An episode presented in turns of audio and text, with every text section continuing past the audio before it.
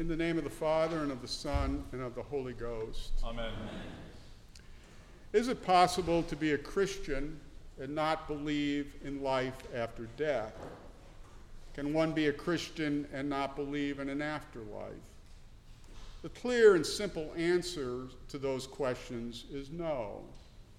But it is possible now, as it was also possible at the time of Jesus, to be a Jew and not believe in an afterlife. A sect within Judaism called the Sadducees accepted the authority of only the first five books of the Old Testament. Those books did not seem to talk about an afterlife, so the Sadducees did not believe in it. Other Jews pointed to various passages in the books of the prophets to indicate that there is life after death for the people of God. But even some of those passages seem to talk more about the survival of the whole nation of Israel after military defeat than about the survival of individual people after death. So the Jewish view on the subject in Jesus' time was muddled. For Christians, the resurrection of Jesus is the most convincing evidence about the afterlife. Jesus survived death in a body, and then he ascended to heaven to live forever with God. The promise we Christians have is that since we have been baptized into Jesus' body, we too shall come back from the dead in bodies to live with God forever.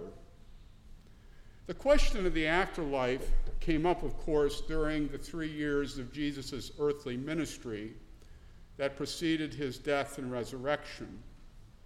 Jesus made it clear that he not only believed in life after death, but he was also the person to deliver it.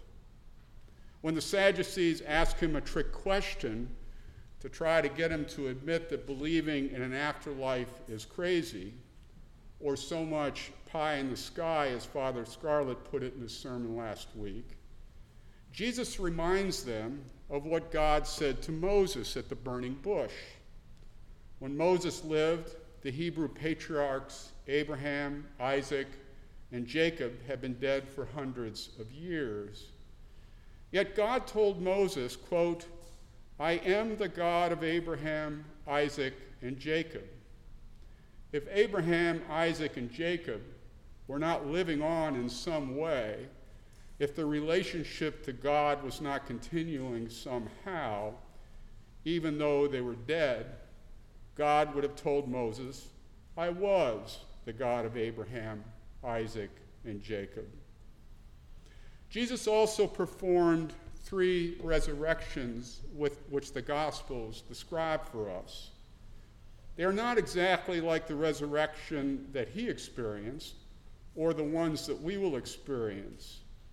His resurrection was permanent, as ours will be. We will get new bodies like his, bodies which shall never die. Obviously, the people in the gospel miracles died later on, or else they would still be here writing memoirs and appearing on talk shows. But the same power that raised them is the power that will raise us. There are several things about these miracles worth looking at, along with the obvious values that they are, have as previews of the great resurrections to come. In today's gospel, Jesus is going into a city called Nain, which was not far from where he had grown up.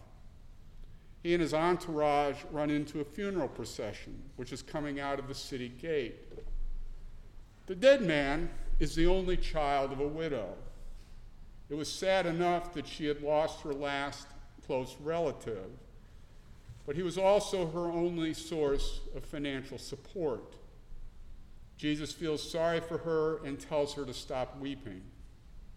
Then he goes over to the stretcher on which the dead man was being carried, and he touches it. That was shocking, because touching a dead body or anything associated with a dead body made one unclean. And Jesus is known as a holy man. Jesus then addresses the corpse, saying, "Young man, I say unto thee, arise." At that point, the man sits up and starts talking, though regrettably enough, Saint Luke doesn't tell us what he said. Jesus hands the man over to his mother. The crowd praises God, and the news about what Jesus can do spreads through the whole country. It seems clear to me that the person for whom Jesus performed the resurrection was the widow of Nain, not her dead son. There is no implication in anything Jesus teaches or in anything Jesus does that being dead is in and of itself a particularly bad thing. In each resurrection miracle, there is a family member who is in anguish. The mother here, the father of a dead little girl in a second story, and Mary and Martha, the sisters of the dead man Lazarus, in a third. In each case, the resurrection is Jesus' response to the grief of family members. That suggests that grief is a sorrier state than death. It also reminds us that the resurrection at the last day promises not only individual survival, but also the reunion of families and the reconstitution of friendships. And in case that casts a faint pall over an otherwise glorious future, remember this: the family members who you dread inviting over for Thanksgiving, and the ones you are mortified to run into at weddings, will either be in hell where you don't have to worry about them anymore.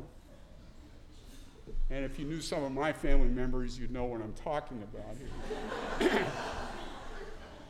Or just possibly yours and their newly perfected natures will make you glad to see each other after all.